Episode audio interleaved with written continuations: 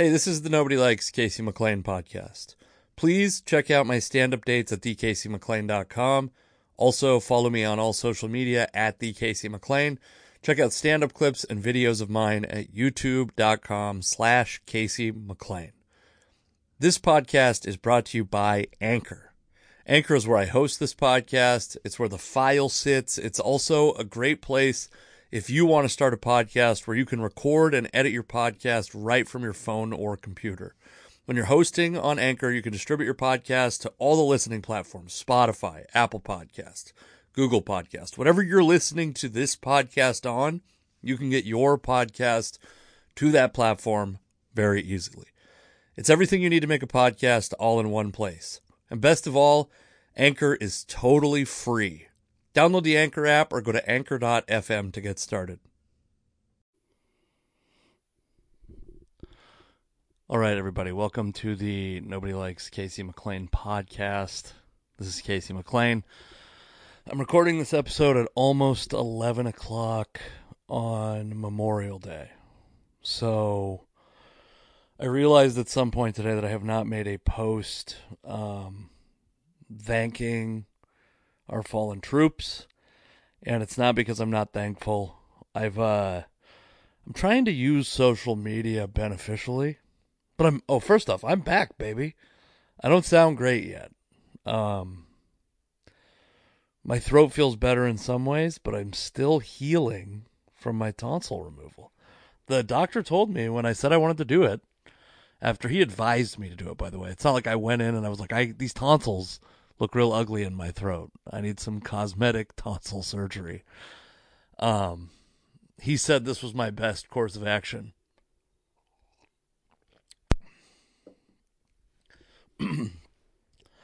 it's bad. He's like, it's gonna be bad for you. It's way worse for adults. It sucks. I will. He's right. I stand by. Um, I almost said my doctor's name, and I don't know why I'm protecting him. it's bad. I had um I had a stretch where I ate nothing but ice cream and I, this is how it starts out is that oh Jesus, this is horrible. This is I'm out of practice. I'm not a good podcaster. Um thank you to our troops by the way. Uh not only the fallen troops but the ones that risked their lives. Uh, I do believe that America is a great country. I feel like that is a controversial thing to say as a uh, as a, a, white dude with a beard. Um, we got problems. We got problems, but uh, everybody, every place has problems. That doesn't mean we should stop trying to fix our problems, but uh, it doesn't mean we're not a great country. Also, it doesn't mean that we don't have a lot going for us it doesn't mean I'd rather be anywhere else. So, um, with that said, my harrowing tonsil surgery recovery. what a fucking idiot. Uh, anyway, it was very difficult. I, uh, it hurt so bad to swallow. I found out on around day seven. So it's been, as I record this, tomorrow would be three, the three week anniversary of my surgery. I got my surgery on a Tuesday.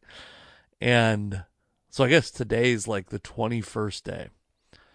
And so day one, I come home very swollen. And it's, but it's like actually surprising how well I was able to talk because it doesn't fuck with your vocal cords at all. And also, I'm like heavily drugged and I'm taking uh, codeine syrup, which I can now understand why people take codeine syrup recreationally and also how they can get addicted to codeine syrup very easily and uh, why I should not take I'm always I always try to get off of codeine products of opiates as fast as I can because I'm so terrified this happens in this country so often. It's such a common story that somebody that doesn't do drugs recreationally, and I only drink alcohol recreationally. That's my only uh, mind altering vice is alcohol. And you'll hear about these people who they start out as otherwise unaddicted people, people who aren't partaking in in uh, recreational drugs, and they become addicted to opiates because they had a back surgery or something like that. And I don't want that. I don't think that should be. That's not controversial. I don't want that. So I was actually able to talk decently well, but my throat was so swollen. And those first couple nights, like I slept, I'm always a very like particular sleeper. I can't sleep except in certain positions. And I was so drugged up that it did not matter. and so I actually had to put myself on like a on like a diagonal because or a slant on a ramp, like um with my head elevated because I was so worried that my throat was just going to close up because it was so swollen and you could feel where like the wounds were the scabs and the wounds and it was terrible um and then like day 3 I was like oh this is like a steady path to recovery I'm feeling pretty good considering and I stopped taking the codeine stuff. And day four, I tried to work. And at some point during the day, after like three hours of attempting to work my day job, I just like basically wanted to vomit and I had to stop and I had to go sleep. And I had to get back I, st- I maybe I stopped the codeine stuff a day early. I think realistically, I probably stopped it like four days early because what happened then, and I didn't do like a ton of, uh, I guess I didn't do like a ton of research on what this surgery is like, but I, what happens is you go through these stretches where you're like, I'm getting better. I can swallow with minimal pain. Um, I'm thinking about coming off of the codeine stuff and then you go through these like peaks and valleys of pain and so when you're and not even drug related by the way it's part of the part of the healing process for tonsils i guess especially as an adult it's more pronounced is you have these like highs and lows so i would um like i remember very early on feeling parts of the scab start to come off which is like that's the that's the like indicator of recovery or whatever. Like that's what you're that's like the the finish line of recovery. I'm watching we've had I've had my dog on this podcast. If you're not watching the video version, I'm doing this in my living room. Um where I record the podcast is right next to my daughter's bedroom, and so I have I have new time constraints uh, recording the podcast now that she sleeps in that bedroom. God, I so badly hope I gotta look so fat on this in this position on uh on camera right now. So I'm recording in my living room, solo podcast. Uh so like day 7 I hit a peak of pain, a new peak of pain, and I had thought that like day 4 I was feeling so good that I tried to stop taking the codeine. Day seven, I'm feeling so bad. Every swallow does not matter what the contents of the swallow are. If it's saliva, if it's ice cream, if it's water, if I am not heavily medicated, it's unbearable. It is unbearable to swallow. I was what I would do, the method that I took up is I would take they send they send you with liquid ibuprofen. And you're trying i kept trying to find this liquid ibuprofen. By the way if the if the hospital ever if if you ever have to get prescription drugs that are over the counter they are fucking you on price so i'm like what is this liquid suspension ibuprofen i've never heard of this before how can i why can't i find this over the counter why would this be controlled and what i found out is that they call it liquid suspension ibuprofen so that they don't have to call it children's ibuprofen. It is children's ibuprofen, but it is potent and fast acting. You can take you know, you just figure out the dose. You figure out what amount of ibuprofen you would normally be taking. in my life, I'm very much I'm not straight edge obviously. I talked about drinking alcohol uh, earlier, but I try to not depend on medication for pain uh, relief. I don't take ibuprofen often, but when I do, I take the maximum dose. If I've reached the point that I'm taking ibuprofen, I am taking the maximum dose. And so I know pretty well what the maximum dose is and what I had to do in order to be able to tolerate swallowing. And I was eating, basically, I was eating two milkshakes a day, like big milkshakes. I have these, we have these cups that we bought for camping that are, um, they probably hold like 30 ounces. And I would put like 25 ounces of milkshake twice a day into these containers and I would also try to drink I'm even still I mean you can, if you're on if you're watching this on camera I'm drinking Gatorade out of my uh, little radio friend friends of the podcast little radio uh, cocktail jar from when they were doing to go cocktails last summer. Um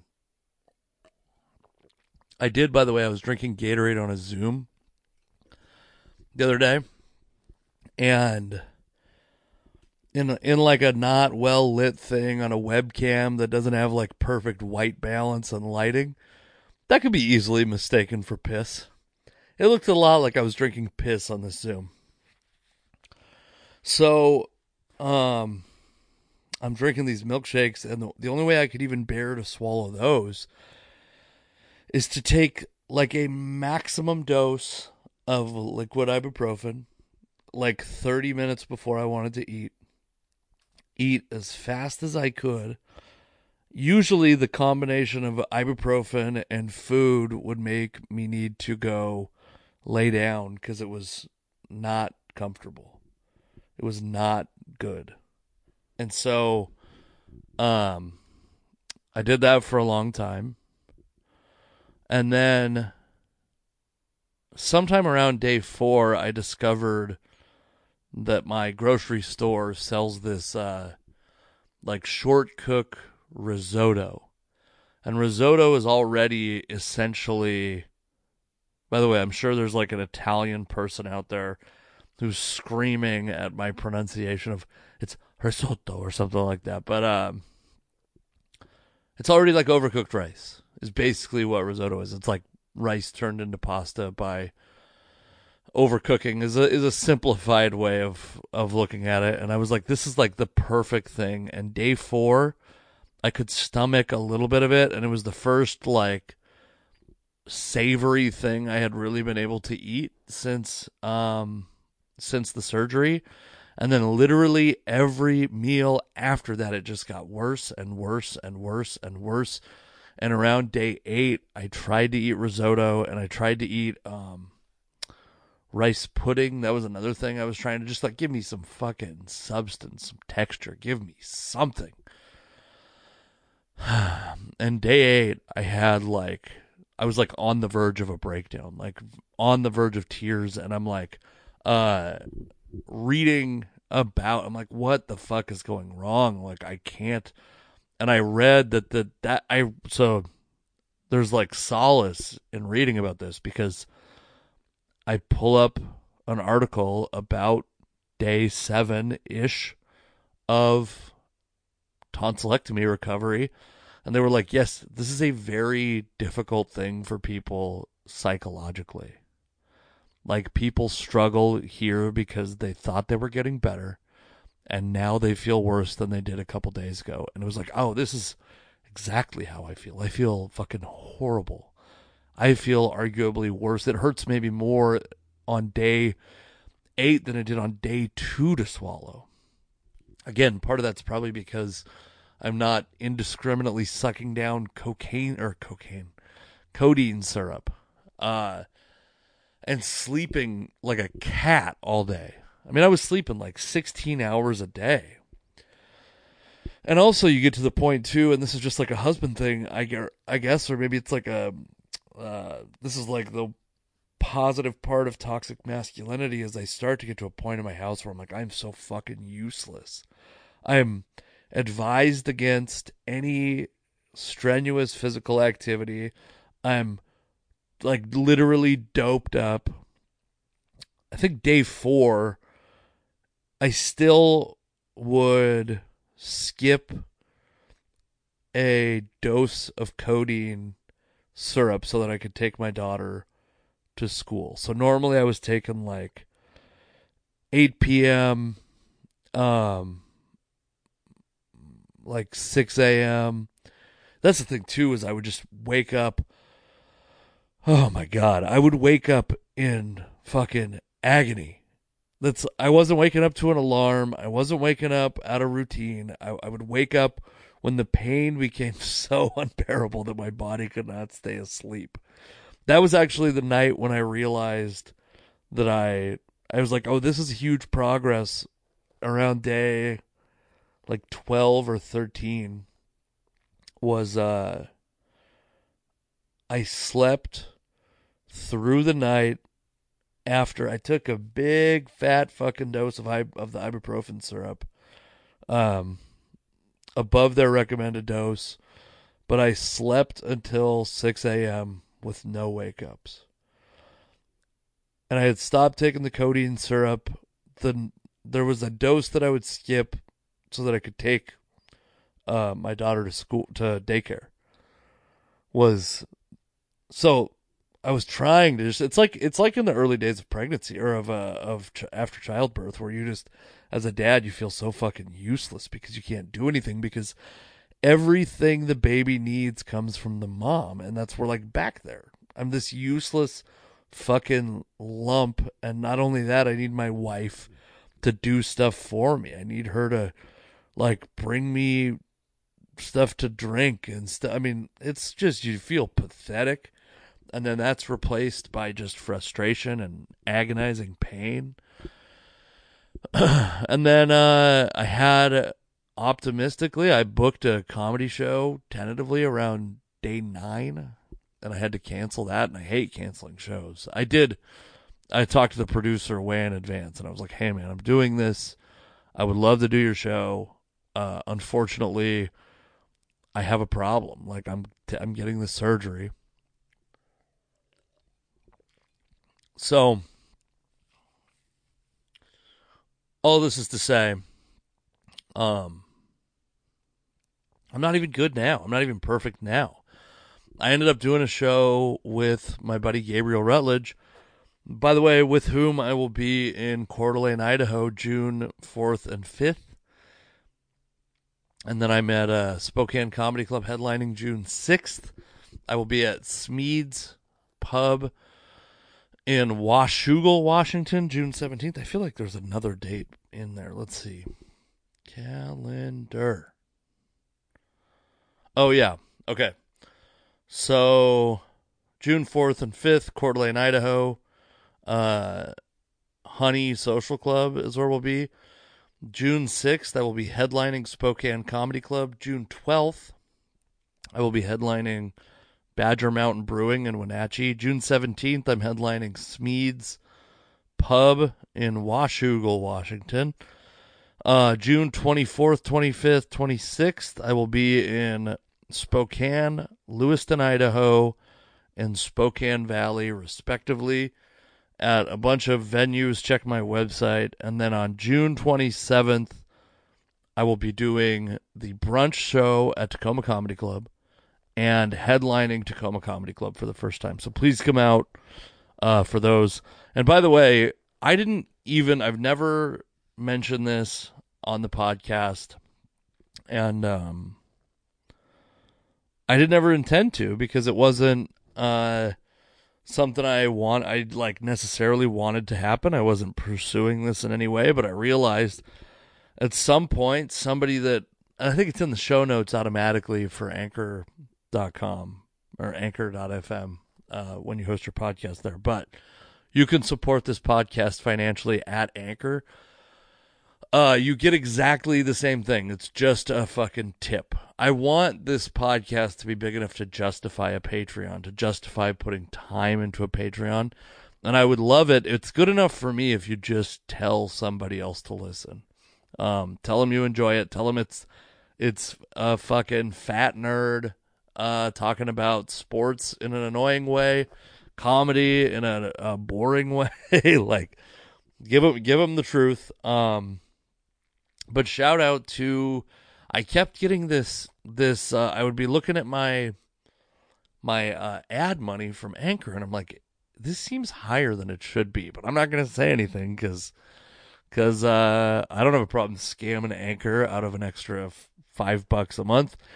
And then after a small amount of investigation I realized um and I, am only going to shout him out once uh, unless you actually tell me sir, that you're okay with me saying your name because I am going to say your name here. And uh, I'm not going to do it after this in case you're a fugitive from the police. And uh, if that's the case, I'm sorry to blow up your spot.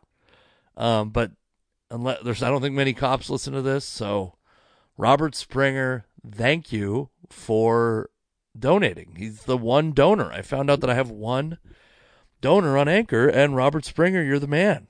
Thank you so much. It was uh, it was so flattering to find that out. You know, you never know what's the thing. You never know what uh what'll happen that's gonna make you uh five bucks a month in perpetuity or until his credit card expires and or he gets one of those apps that reminds you that you're subscribed to something you didn't care about that much. It turns out. I'm back eating. My first meal back was um what did I have? I had a burger. Yeah, what did I have? It wasn't I had something that was like I was like, "Oh shit, I was able to swallow that." And so then I had the next day a burger. And that was like fine but not great. And then i've just slowly been reincorporating things. I had uh i mean i'm so tired of it that i'm testing the limits more than i maybe should be but i had kind of an embarrassing uh i had like some like cheese like spicy cheez its that are not spicy. They're like jalapeno dusted cheez its they're not spicy. And the capsaicin, the little tiny bit of capsaicin hitting an open wound in the back of my throat was too much. I also the other thing that I uh, realized once I started eating more regular food. I knew this at the beginning. I knew part of this, but I didn't know what the effect was going to be. Uh, in the surgery, the something happened where like my tongue got burnt. The tip of my tongue got burnt. I think maybe the tool that they're using is hot to cauterize like the back of my throat and it must have rubbed against my tongue. I don't know what happened, but um my the tip of my tongue was like numb and there was no taste and it wasn't it was like burnt. It was burnt. I think it was burnt. And uh I also had like a blister. I had like a I was you know when you start to get um I get it when I eat too much salt, but you'll start to get like a like a taste bud that pops starts popping up or um uh it's almost like you're like, "Oh fuck, do I have herpes?" Like I had a burn on my on my lip also. Same type of thing. And it kind of swelled up at the same pace, but for the first several days I couldn't taste salt and my taste of salt is still not perfect and the front of my tongue whatever that you have like overlapping taste regions on your tongue and i'm my taste buds are fucked still i don't know uh i've been drinking a little bit of alcohol this weekend because they stopped taking ibuprofen by the way around i guess it was like day 17 it still hurts but it's manageable. And I also had some real, you know, when you start when you uh when you're 34 years old and you just start consuming exclusively milkshakes and codeine and ibuprofen and Gatorade, it's it can, it can be kind of hard on your stomach. and so I stopped taking ibuprofen, and I was uh, it was tough at the beginning. Now it's fine. It's doable. It's not a it's not a problem. Um, it still hurts though. But when I stopped taking ibuprofen, it opened me up to drink with my wife, which is fun. Um, one problem though is like I really love craft beer, and like IPAs don't even taste good for me right now. Uh, no beer. I'm not getting. I'm missing like. It's like missing frequencies on a sound wave, right? Like I'm missing parts of what is in this beer. I can't even judge if I like or don't like a beer right now because I know I'm missing huge swaths of the flavor the flavor profile. and then I did comedy with uh, my pal Gabriel Rutledge around day 16. It was um yeah, the Thursday the third I went down to Ricardo's in Olympia and it was very fun. It was very very very fun. It was a producer that I've wanted to work with for a while. I will say I so I have this joke about eating ass, about how I don't I'm against it. To be clear, I'm against eating ass. I think it's bad. And I it's a joke that I'm like it works pretty well. And usually by the I mean I've I have yet to be in a setting where by the end of it it's not going very well. And I've recently in recent weeks uh recent months leading up to this show I've been closing with it because it's this thing that like really it's like it builds to a lot of very big laughs at the end of the joke and the producer of the show asked me, he's like, "Hey, what are you going to close on so I can know and be prepared to help bring Gabe up onto the stage?" And I told him, and then there's a part of the joke where I reference a hip hop song, and this room was full of like, I'd say like one third of the people in the room were under 55 and then there were a lot of people that were much older, which again, like, I get it's the dirtiest joke I've ever told, basically. So I get that it's going to turn some people off. It's embarrassing to tell a guy in a blazer that my final artistic expression is going to be an anti ass eating joke. And then on stage, I made a, a point of saying, um, whether I should have or not, I made a point of saying that this hip hop, this part that references a hip hip hop song, is not going to connect with some people in the audience. And then after the show, a day or two after the show, uh, the producer sent me a message and he said, "Hey, you know, thank you. I really appreciate it. You got a solid act, etc." Um, I did get some feedback, and I think it's fair that I share the feedback with you. And the feedback was basically like, we liked Gabe, who's everyone should, by the way. He's an incredible comic. Um, we liked Gabe. We thought the opener was okay. The ass eating bit was a little bit overdone. Uh, first off, I think that's great feedback. Um, I don't even think that it's shitty completely of the producer to to share it especially because if I work for him again, I believe I will have to make the inference that the ass eating joke is not for his audience. To me, that's the message in sharing the feedback. And I think that's a fair exchange of information to say, like, I know who's coming to my shows. I know what age group of people is coming to my shows. And they're not going to like your joke about eating ass. So I do think it's fair for him to tell me. But what I don't like about it, and I don't think this is what the guy was doing, but what I don't like about it is I don't want feedback from one person who didn't like the joke. Ever. Um, maybe the rare exception would be like if I was doing a joke that referenced race and the one person of that race in the room, uh, if that person had feedback, I'd be interested in hearing that feedback. Uh, I'm not the here's the, the reason I say this though is because as a comic you get feedback. Every time you tell a joke you get feedback. It's called audience reaction. So yeah i don't i, I don't i am not interested in hearing anyone who's uh, i'm not really interested in hearing anyone's commentary on my comedy that doesn't do comedy.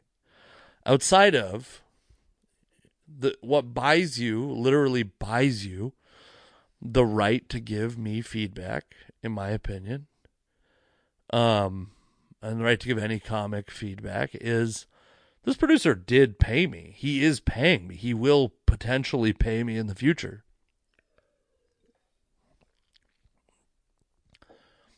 if his message to me intentionally or not is don't do the ass eating bit if I book you again and he books me again, I'm not doing the ass eating bit. And that's so anyway. Boy, what time is it? It is late, by the way. It is now I'm it's 11:15. We've reached we've reached 11:15 and I have a list here that I intended to get through. I smoked some ribs today. Um I've lost my touch.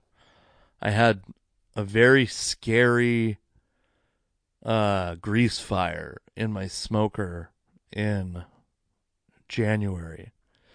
And it's my I've lost my touch since then. I've lost my touch and I've lost my the the uh, innocent love of smoking because I was faced with like a pretty scary situation. And um I smoked some ribs and they just were they were like a C plus, which is sad. I've smoked some like A minus ribs in my life. There was a time when I thought ribs were just like so easy to do, and now I'm fucking them up, everybody. I'm fucking up my ribs. It's no good. I have a brisket. I bought a brisket that I want to smoke for Father's Day. Um, am I gonna fuck that up? I don't know. My confidence is shaken. I had a good streak of smoking going, and then I almost set my garage on fire, and I'm traumatized.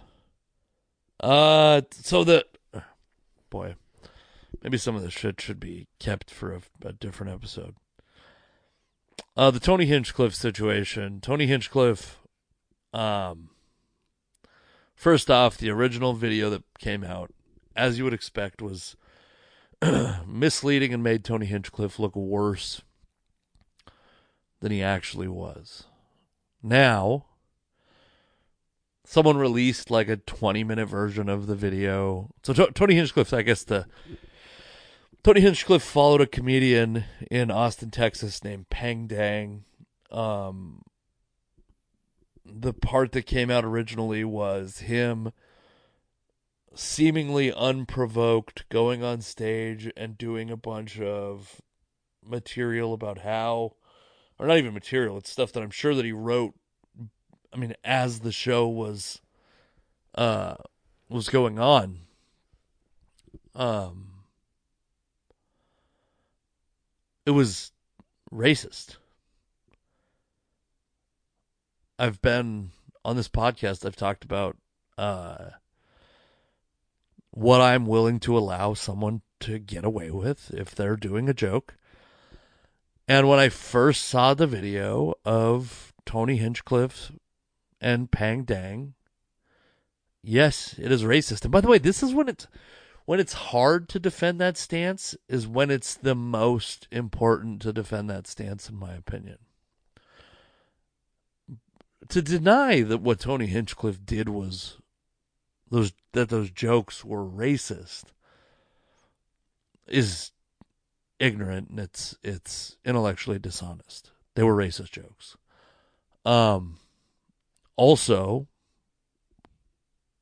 uh I think that the other the other side of this is people will go that well they weren't even jokes. It wasn't funny. Well, first off, and this is like a becoming a trope for comedians, but the late great Patrice O'Neal has a Okay, by the way, if you're watching this on video, I got a lot of poses going on. I'm uncomfortable. I ate, despite my ribs being like a like a C plus. I ate a billion of them, and I, my body just doesn't want to fucking. I'm joining a gym tomorrow, you assholes. By the time you by the time you get this podcast, I will have joined Planet Fitness, and I don't want to hear your goddamn opinions on Planet Fitness. But that's I will say the first thing the guy said when we, because I'm probably going to get the black card so that I can do comedy on the road. Uh, because that one you get to do whatever you get to go to any Planet Fitness in the country. And his first part of his sales pitch was, "We have a lot of Uber drivers who just use these places to pee." because it's like basically for 12 extra dollars or for $22 a month you rent access to all these locations and I think what this guy does not understand is that saying that a bunch of Uber drivers and Lyft drivers are coming to your gym to piss and shit is not a sales pitch. Um So the Tony Hinchcliffe jokes, uh, they are racist, they're offensive. Uh I you could argue they're not funny. I think if you I think if you watch the the 20 minute the full length video, you can understand that they cuz when I first the other the other part of it is that when I first pulled up the video, I was like is he bombing with this material like he doesn't bomb. It's not a bomb. But it's very selective editing. And I'm not going to moralize. I'm not going to. Oh, Patrice O'Neal, the late great Patrice O'Neal said that jokes, good jokes and bad jokes, all come, from the same place. And you have to allow people to fail. That's part of comedy. Comedy is like it's like uh, in baseball. If you bat, well, the the thing that people love to say is that if you succeed three out of ten times as a batter in baseball, you're in the Hall of Fame. Uh, comedy's like similar I think it's probably the, the success rate's even lower. so these aren't jokes that I don't, I'm, as I understand. First off, I guess I'll say this about Tony Hinchcliffe. I don't know him. I don't care about him. I think he does a show called Kill Tony that I'm not in love with in concept. I hate that he charges comedians to pay for tickets that with the hope of performing and they don't get to perform like that in in most cases most of the comedians who buy tickets to his his show in the cities where he charges comics do not get to perform on the show.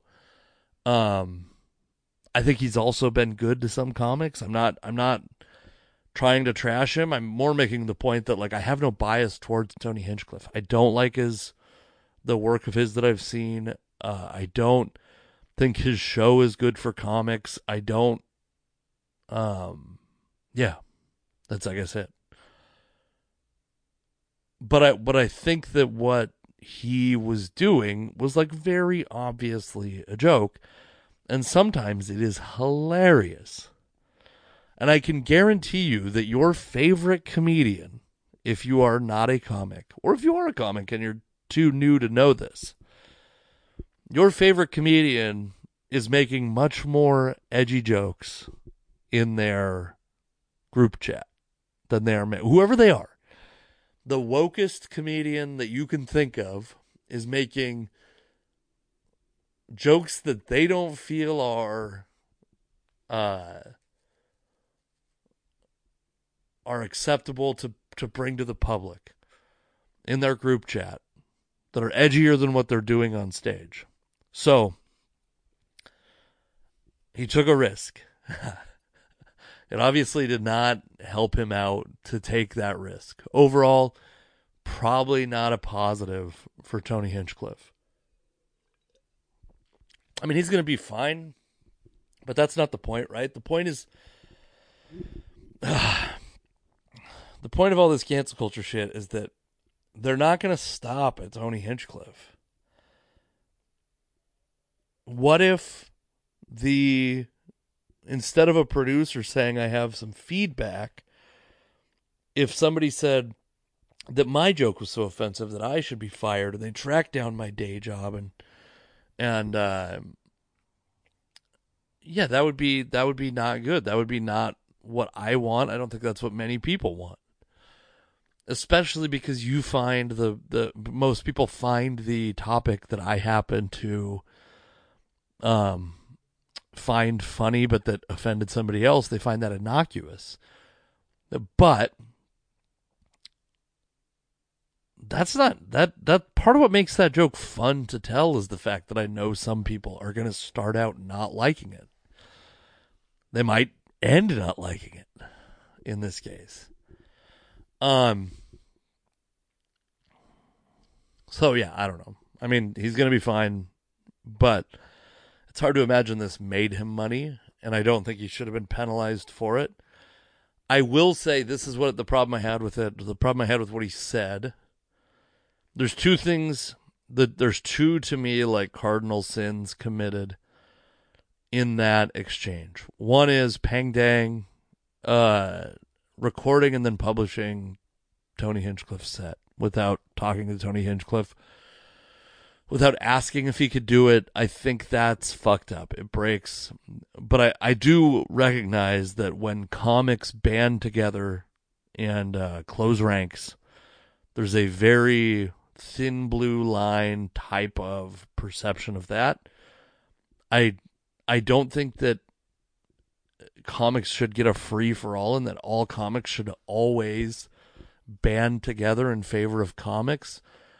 I don't think that's what they should do, but I do think when they are doing their job, making crowds laugh, taking risks, and making jokes, even though I don't like Tony Hinchcliffe's material particularly. I've I've I'm sure that's not the only joke of his that I wouldn't like. I'm sure that uh I'm sure that if I if I knew even more about the way Kill Tony works, I would be even more upset. Even with all that said, I, I it's not that Tony Hinchcliffe deserves grace. It's that everybody deserves every comedian deserves the opportunity to fail, and that goes down to the lowest level comedians. And if you canceled every unnuanced racist joke that an open micer made, uh, you'd have a lot of canceled people. The unemployment rate would be very high because a lot of people try to do comedy. Um, and even then, like uh, the, these jokes were working, and it's not only the, the fact that people are laughing isn't the only criteria of whether something is is acceptable to say or if it's in good taste or whatever. But they weren't bombing. They weren't my shit. I didn't love them. I think especially the thing that I don't like about them actually is that they shit on Peng Dang's material. And I wonder if he, if Tony Hinchcliffe had not shit on Peng Dang's material, because I don't know Peng Dang. I don't know anything about him until this. I do kind of think there was a woman who um, got kind of famous because she was at a comedy show at a venue where another event was happening and Harvey Weinstein was there and she called him out. God, if why can't I think of her name? and she became like kind of famous for that. Let me see if I can if I can find her. Harvey Wine. Because it would be nice to give her credit because I actually think she's become a pretty good um Harvey Weinstein comedian. No, I don't know. Oh god. We're just gonna get interviews with this lady. I don't want that. Come on, come on. What's your name? She should get credit. She should get credit. Oh, Bachman. Bachman. What is her first name? Kelly Bachman. Who I think has become like a pretty good advocate for comedy since this, but became famous early in her comedy career for calling out Harvey Weinstein or calling out that Harvey Weinstein was at this at this venue. And I kind of feel like Peng Dang is a sympathetic figure in the time that we live in and uh, that's one reason that you could be skeptical that he maybe is just trying to take advantage of the moment. I do think that there is a wonder in my mind if he had just said the racist thing, but he hadn't made it somewhat about not liking Peng Dang's act because that's what I'm sensitive about personally. Call me fat, call me a nerd, call me a fucking hipster, whatever. If you say my jokes suck or are unoriginal or don't have punchline, whatever, like that is a sensitive thing. So, anyway, I didn't like that. I don't like Tony Hinchcliffe. I don't think he should be canceled, though. And uh, yeah, yeah. Seth Rogen. Uh, Seth Rogen did an interview with a British. I gotta pull up the tweets. I'm gonna read my own tweets on this fucking podcast. This is what we've come to. Is I'm gonna read my own tweets on this podcast. So Seth Rogen posted or was interviewed by this British um whatever and comedians all over the place got mad because he they read the headline that said that uh Seth Rogen said that jokes don't age well. Okay. So the headline says Seth Rogen says comedians shouldn't complain about cancel culture except jokes don't age well. So here's what he actually said, because that's like a very incomplete version of what he said. Because comedians saw that, and the the people you would expect got very mad about it. And if that was all that he said, I would disagree with him very, very strongly. But I think whoever wrote that headline, which is often not the writer of the article, but it could be the writer of the article, whoever wrote that headline either didn't understand what Rogen actually said, um, or they wanted to write a headline that was controversial and would draw some of the world's largest influencers to uh, argue against it and to create this like divisive because it's how do you become fucking famous and everything it's to go against the grain right like right now you you either have to be an established. I mean, goddamn, uh, Anderson Cooper is a fucking what's that? A Vanderbilt. Like these people are the the people running the media, the people at the forefront of the media, are very often there is a filtration process that ends up making it only the most elite people reach the top of media meaning you have to be able to like afford to do an internship for some reason uh, because your parents are rich. You have to go be relatively good looking and go through these many stages of of limiting filtration of of pre-selection and so anyway the headline said what it said. This is the actual quote. There are certain jokes that for sure have not aged well, but I think that's the nature of comedy, the comedian said. I think conceptually those movies are sound, and I think there's a, re- a reason they've lasted as far as people still watching and enjoying them today. Jokes are not things that necessarily are built to last. This is something I agree with. This is not what the headline said. This is Seth Rogen saying, listen, sometimes you make a movie and the jokes don't age well, and sometimes they're still so goddamn good that people love them years later. There was an argument in this article or around this article about um sorry, like tweet replies about whether blazing saddles could be made now and it's such a disingenuous conversation about um let me give you one more quote here. I think I put one more. He also says, uh, to me, when I see comedians complaining about this kind of thing, I don't understand what they're complaining about. If you've made a joke that aged terribly, accept it. And if you don't think it's aged terribly, then say that. He's not saying if you made an offensive joke in the past that you have to fucking exile yourself. You have to excommunicate yourself from the world which is the way that's being perceived. He's saying, defend your joke if you think it's not so bad. Yeah, that's what everyone's doing. He's agreeing with comedians, and this inflammatory bullshit headline is trying to make you. They think you're stupid, listener. Um, I've been reading this. I just finished today this audiobook, uh, Bob Gibson, bi- an autobiography of Bob Gibson. Well, if you're not familiar, Bob Gibson was a pitcher in the uh, 60s and 70s. I think 60s and 70s, maybe 50s also.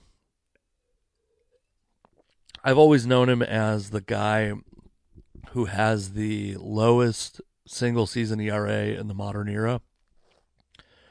1.12 ERA, fastball, like a hard nosed pitcher. That's what, and I've I've known him to be. My understanding of Bob Gibson is that he was like kind of a mercurial asshole. And the book was really good. It's oh shit, what's it called? I think it's called like Stranger to the Game. Let's see. Let's see. Stranger to the Game. And so it's from uh it's from I'm going to end up accidentally playing it out loud here, but it's from where are you from? Their book. It's from a little while ago. Title details. Release date was 2014. so Bob Gibson also was a a black man playing in Missouri in the 19 maybe 50s, 60s and 70s. And that certainly plays a big role in the book. Um, what I loved about the book is it was a moment where you got to hear this guy who's too old to be dishonest. And he talked about things in a way um it's like he said some things he would like admit to saying things that were like kind of homophobic or having these thoughts I'm not saying he admitted they were homophobic. He's admitting to saying them, though. He's admitting to feeling homophobia. He's admitting to feeling transphobia. And it's not that him feeling transphobia or saying homophobic things or feeling homophobia are good, but it is true that when somebody will admit to that in 2014, they're being honest with you. You can't deny that. They are being honest with you. So you can probably get, you can probably accept the rest of what they're saying as honest. he had this amazing line in the book where he said, uh, I am just a ball player with a personal point of view. I am not an activist with a fastball. And that is such a perfect parallel to how I feel about comedy, which is uh, I don't want to make my comedy survey social purpose. I don't want that. It's not that I don't think those social. I don't. I, I'm not good enough. I'm not good enough at writing that kind of material. Um, and I simply don't think that uh, I should subject audiences to shitty activism, uninformed activism, um, shit they're not going to be proud to have laughed at in a couple in a couple years, shit they're already getting from a billion people uh, I'm not interested in it, and I'm not in, I'm not informed enough to have like super nuanced opinions about every political topic. Um, yeah, he talked about uh, he talked about Tim McCarver, who's like a long time, like a baseball player, but also was a long time broadcaster. And again, I thought I thought it was really cool. He talked about how Tim McCarver's from Memphis and grew up racist and overcame his own racism. And that's not the like white savior story that people want to hear. They don't want to hear that Tim McCarver was racist. They want to hear that he grew up in Memphis in the 1940s and 50s and somehow had a 2021 woke outlook on everything and these guys became like very good friends. And other guys did not. And he talks about racism in a way that's frank and interesting and um rational and also like he's you would never read this book. I was talking to my wife about this because we were watching this show, uh, This Is Us. And there's this thing that they do, in my opinion, a bad thing that used to happen on TV is that minority characters would get flattened to their stereotypes, right? It would just be like, this guy is there so that we can write a bunch of jokes about someone being Puerto Rican or a bunch of jokes about someone being black. And what we've almost done is flattened those characters into these like beacons of virtue now. Uh, past podcast guest Chris Allen posted a thing that I think he said that he was going to be the Jackie Robinson of playing a a burglar in a commercial on TV. Chris Allen is a black man. You may notice on security commercials, every burglar, 100% of them, is white because that's what's politically acceptable to put on TV. Not because all burglars are white. A representative sample of burglars are probably white and uh, also burglary doesn't come from um, greed; it comes from neglect and poverty, right? Like, it, I mean, I, I don't know. I don't know if that's true from a game theory standpoint. The reason I would steal something isn't from greed; it would be from desperation. So,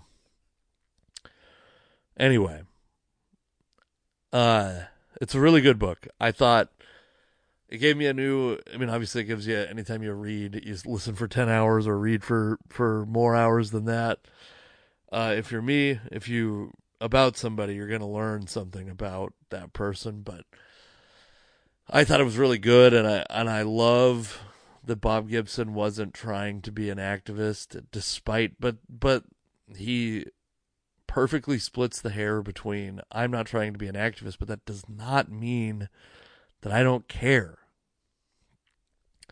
All right, and finally, uh, so this there's a developing Ellie Kemper story that I wrote some tweets about that you should check out, but I'm not going to do anything about that now. She got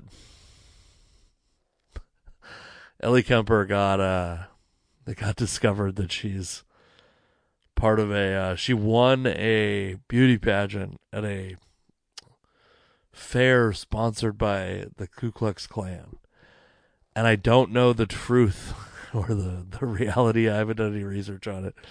I can't stop thinking truly, and I put this on Twitter, but I cannot stop thinking about her doing improv comedy to win a beauty pageant at a at a essentially a Klan rally. Um okay, speaking of political topics that I am not informed enough on, the Israel Palestine conflict has heated back up, and it's not. Especially, I live on the West Coast. We have a, I have had in my life a limited exposure to Jewish people and Muslim people. I don't have the historical background or implications at the ready to know how to perceive what's going on there right now.